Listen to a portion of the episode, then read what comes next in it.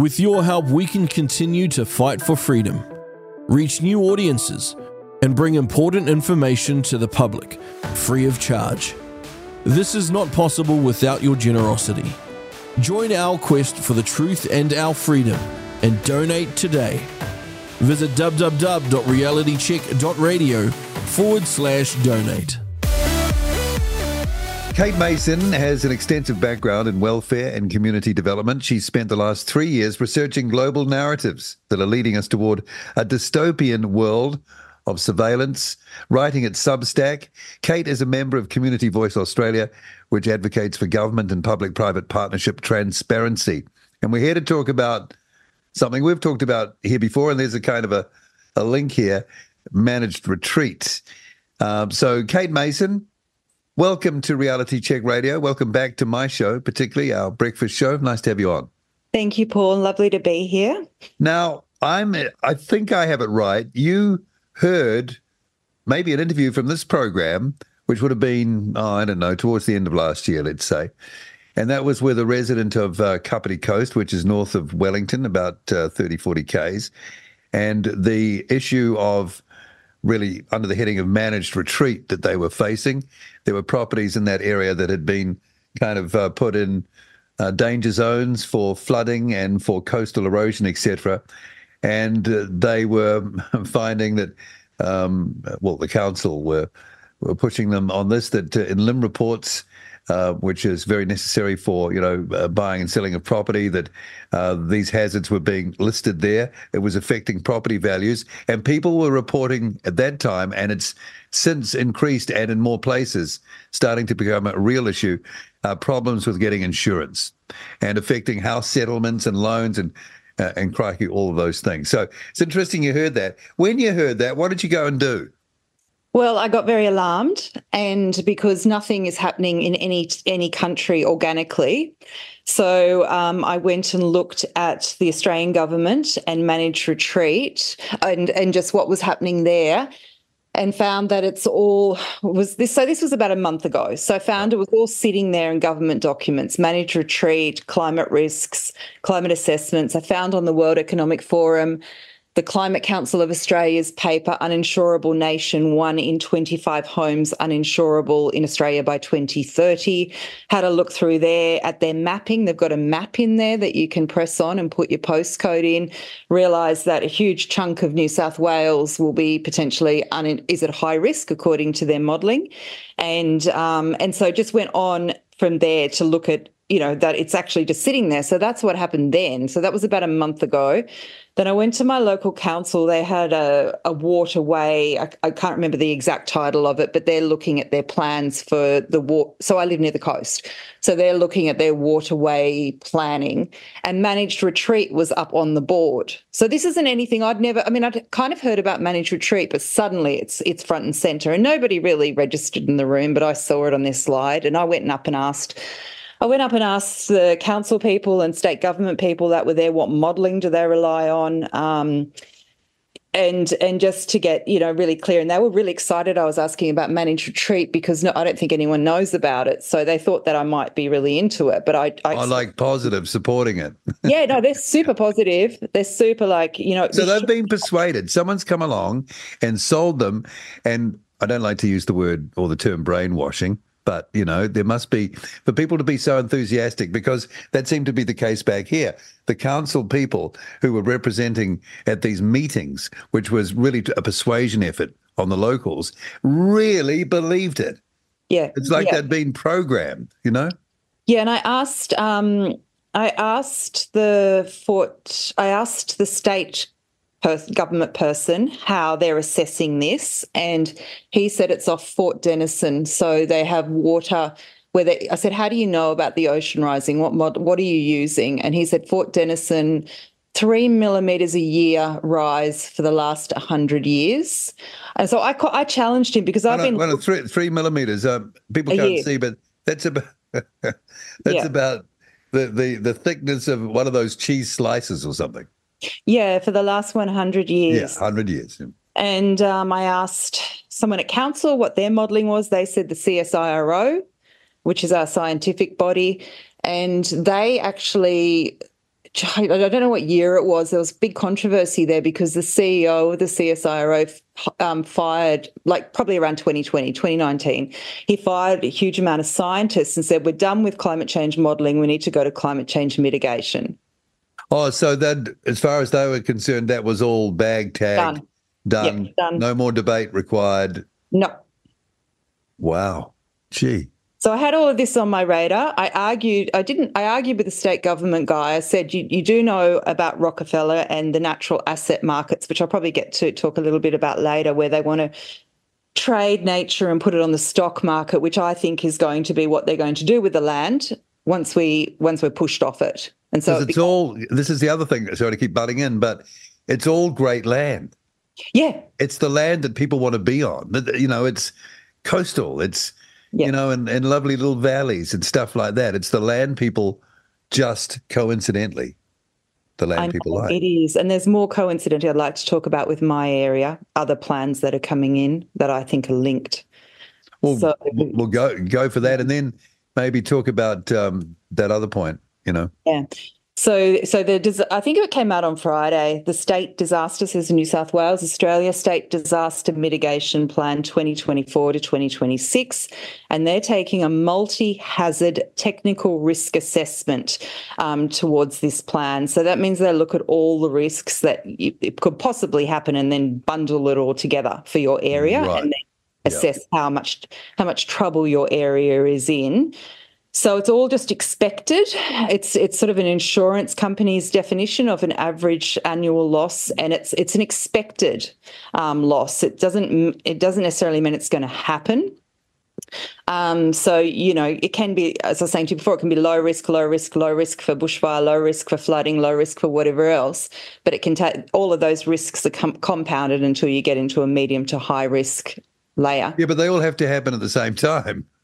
Not necessarily. They don't seem to say that. Oh, okay, all right. it's just a so What are the chances of that anyway? yeah i know so then they talk about how this all needs to come down to strategic land use planning and um, this needs that difficult decisions are going to be made um, and then we get in I, we had a quick look at the so a new south wales reconstruction the New South Wales Reconstruction Agency was formed, I think authority was formed in December 2022, and they sit under the Act. So the New South Wales Reconstruction Authority Act was made in 2022.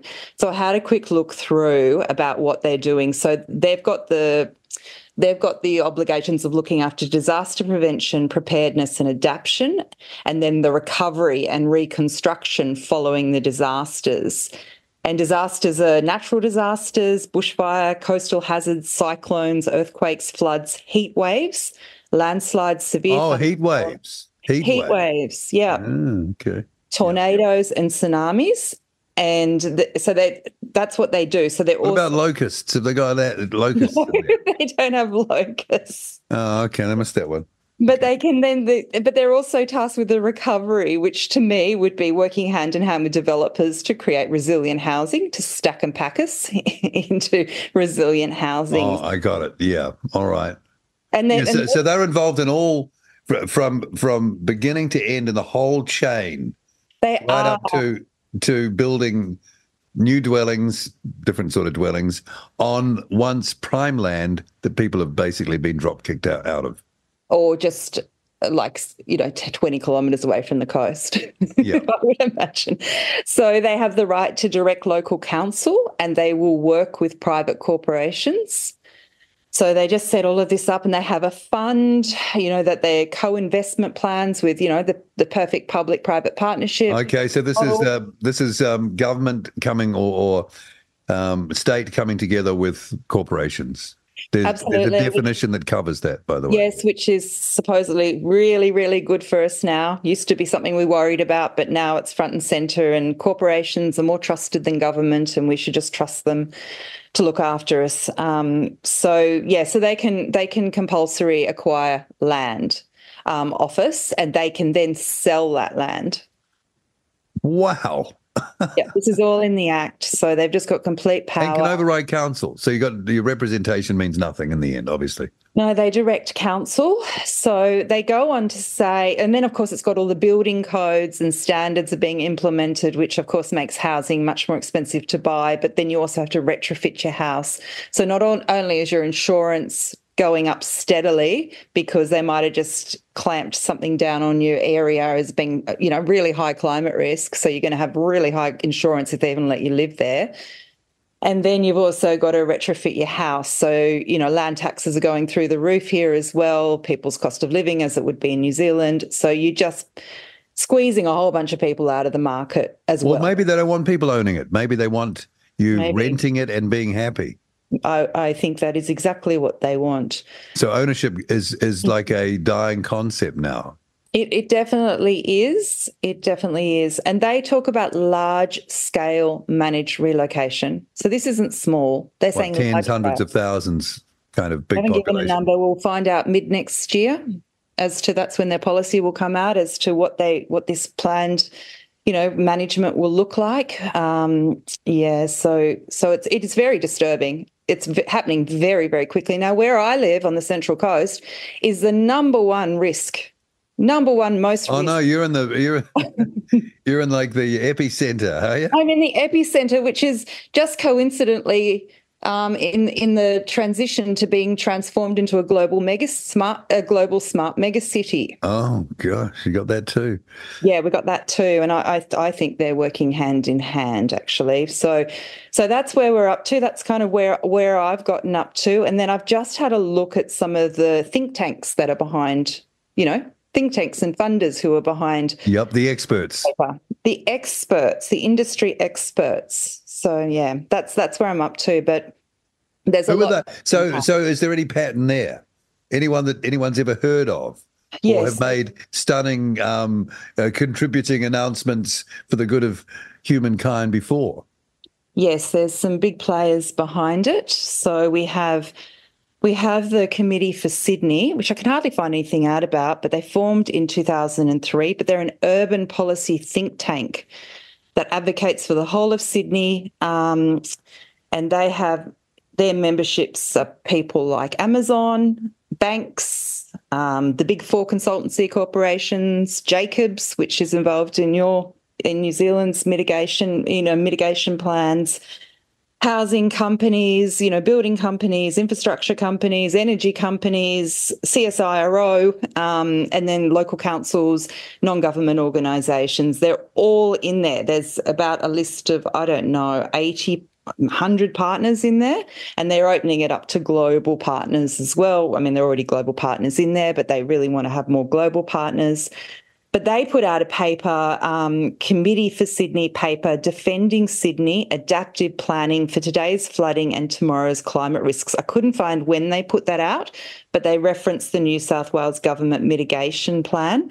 And that was that that paper was completed in partnership with infrastructure consultancy firm, insurance, an insurance firm, and Resilient Sydney. So I'll come back to Resilient Sydney because they're massive players in all of this, as they would be in New Zealand. So they talk about, I mean, they talk about a lot of things, but that they that preparing plans to reduce the impact of floods and other disasters will require trade-offs between and within communities and decisions by service providers about when and how to invest. So that we need all this investment in, and it's going to be some trade-off between the community between and within communities. Now I don't know what that means, but I don't. Yeah, what does that mean? Bode well. Uh, you know, there's a lot of not knowing really what's being said, but what is a trade-off and who's making that decision about the trade-off?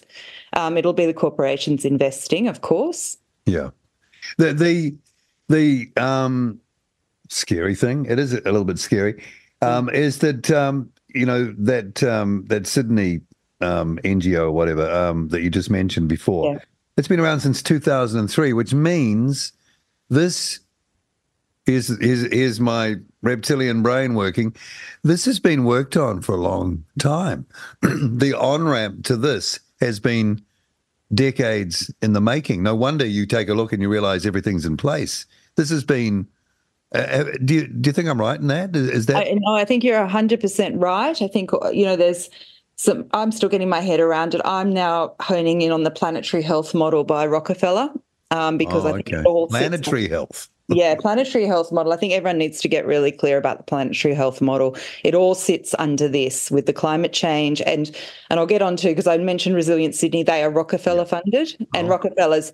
A lot of the stuff I'm looking at now, I'm going Rockefeller, Rockefeller. You know, all the different elements of what's coming in um, are very much around Rockefeller. Not saying Rockefeller's the only player. Yeah, but that's if there's lockstep, it'll be coming from somewhere. It's it's definitely all coming from somewhere.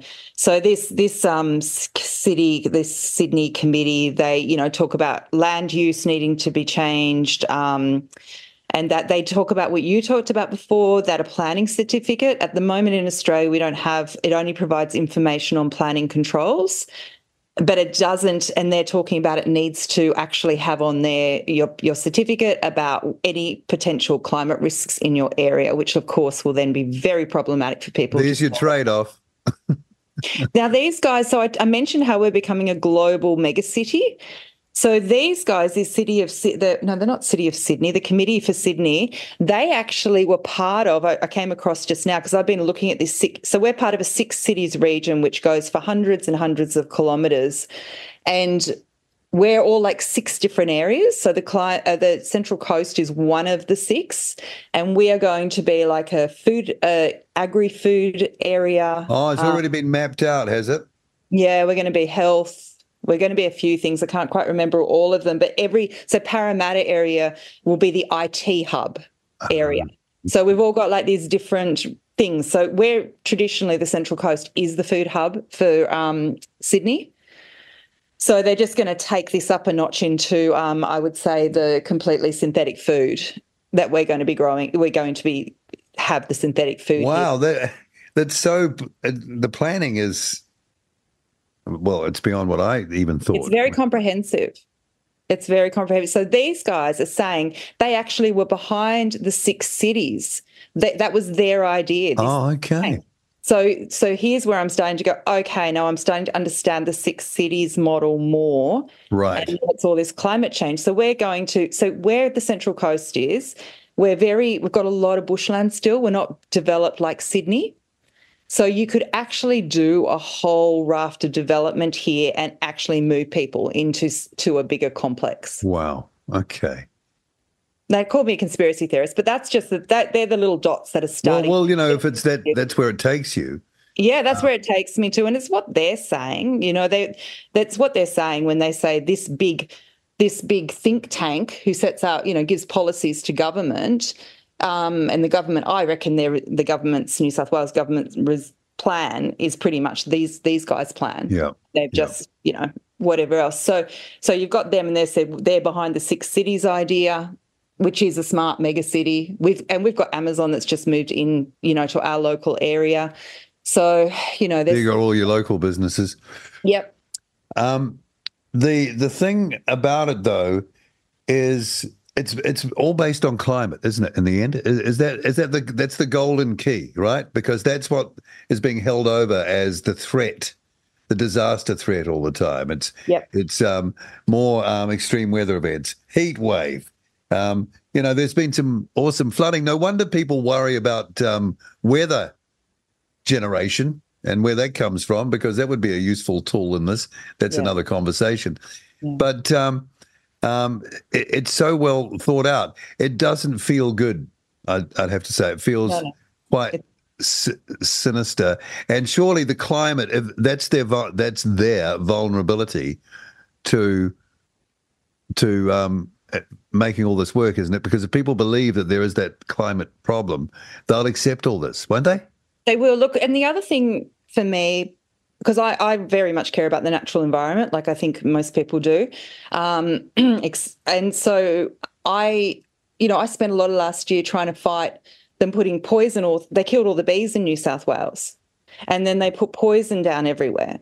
And I spent last year trying to fight that with another group. And I was just like, why do people not care about poison and poisoning the whole environment? And then, and then they want to talk about the climate. You know, we have the whole- same thing here. Yeah, We, I, I don't know if you're aware, we poison for possums, which is your I do know. one of your um, you know, um, uh, indi- uh, indigenous species.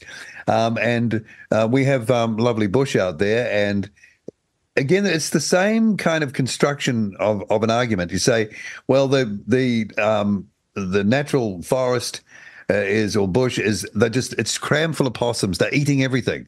Well, actually, no. It turns out one possum per square kilometer at the most concentrated. So what we can't put people in in the bush because it's too much of a physical effort, and you know there's it's, it's hard to reach, etc. So what we do is we drop 1080 poison. 1080 is the most poisonous substance in the world into the bush, right? And then you've got environmentalists supporting it, and they'll say, and this is there's no logic in it. They'll say, well, they'll believe that we can't get in there physically, and it's the only thing we can do, and they'll put up a like a wall in there, thinking that there's no way that um, uh, you know uh, native species of bird and and and all the other critters um, they're not going to touch this stuff, so that's all right. Now they get wiped out as well. Okay, Of so Of course they do. what can you do? You know. I don't know, but it's it's like it does nothing makes sense really on on a you know if you just even look around. But the other part, like I think it's really important. So Rockefeller funded um, the Resilient Cities Network, and we became so that became Sydney and Melbourne. And I think there's I think maybe at you know one of your cities in New Zealand, but I haven't looked at that. But they've got that 100 cities initiative, and that was formed in 2013. And so this this this has also crafted this resilience model that's coming in. And when they talk, I just want to get the definition of resilience because yes, please, please. okay, so resi- so this is from the Res- Rockefeller City Resilience Framework 2014. It moves away from traditional disaster disaster risk management, which is founded on risk assessments that relate to specific hazards. Instead, it accepts the, the possibility that a wide range of disruptive events, both stresses and shocks, may occur, but are not necessarily predictable. Wait on. That's their definition. I might get out of bed tomorrow morning. Then again, I might, I might not. You know, I, might, I might. They don't even have to have the. They don't even have to really prove it under that definition. That's just making it up. Yeah, I know. It's just making stuff up. Crikey. Okay, so do, do you see um, any big waking up happening here? Uh, it's starting to, to sort of happen here a bit, only because people are starting to realize it head on. And they're like, wow, okay, got to deal with this. But um, hmm. Well, we're going to piggyback off your under community voice because I'm very thankful that you've got two groups already set up and looking at the the modelling and and working on that. So I really appreciate that. So we will be um, working under community voice because we will take this on as a project. This is massive, and um, and so we'll be working in partner. You know, we'll we'll do what we can, and and I'm just really thankful someone's ahead of us in it. So. Yeah, So that's it. I don't think I put up three different articles about it and, you know, some Facebook posts. I'm not getting much traction on it. It's like I would have thought people would be screaming about this. I don't understand why they don't. Well, I Um, think if they don't do this, don't do it about this, then I think there's not much else they're going to do it about after No. that. And Yeah. the other thing, of course, is um, you know, the other lever there is is the denial of insurance. Uh, that's that's a trump card. Yeah, you can't, and then you can't sell your place for very much, can you? No, and or you can't buy another place unless you can have insurance. It's starting to happen here for people. They're starting to realize, you know, they're closing in on a deal for a house, and oh, um, I can't get insurance. The bank is saying, well, if you can't get insurance, hmm. so crikey. Okay, um, so on on the pessimism meter, Kate, where's the needle for you? Um, about whether or not they can do it. Yeah, Oh, given everything's in place now, it's all all, all the pieces seem to be kind of in place. Um, yeah. I people think aren't very well informed, you know. No, they're not. We've got a year before they're going to bring up their managed retreat policy to try to get some, you know, this on people's radar. Not very far. No. So I don't know, but I think it's worth a go. Oh, of course. Okay. That's my that's my thing. I I mean, the more I've looked, you know, over the last few years, a couple of years ago, I went, I need to work out what the hell's going on, you know, what what's happening, and so I have spent the last two years absolutely looking as and getting as you know like as getting as much as i can over what's the global arena yeah. and um you know like i guess we've got only a couple of things you either be scared and you don't put your head up and you don't say anything and you just try to you know and, and that also could be clever you just sort of go okay i'm going to stay under the radar and try and navigate my way around this You you won't be able to though.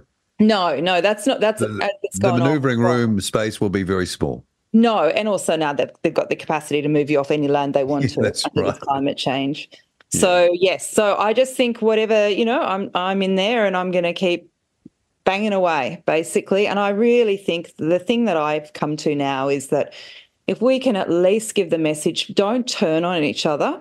You know, don't allow them to divide us and use the divide and conquer thing. So the next time they really frighten people, we actually don't scapegoat each other.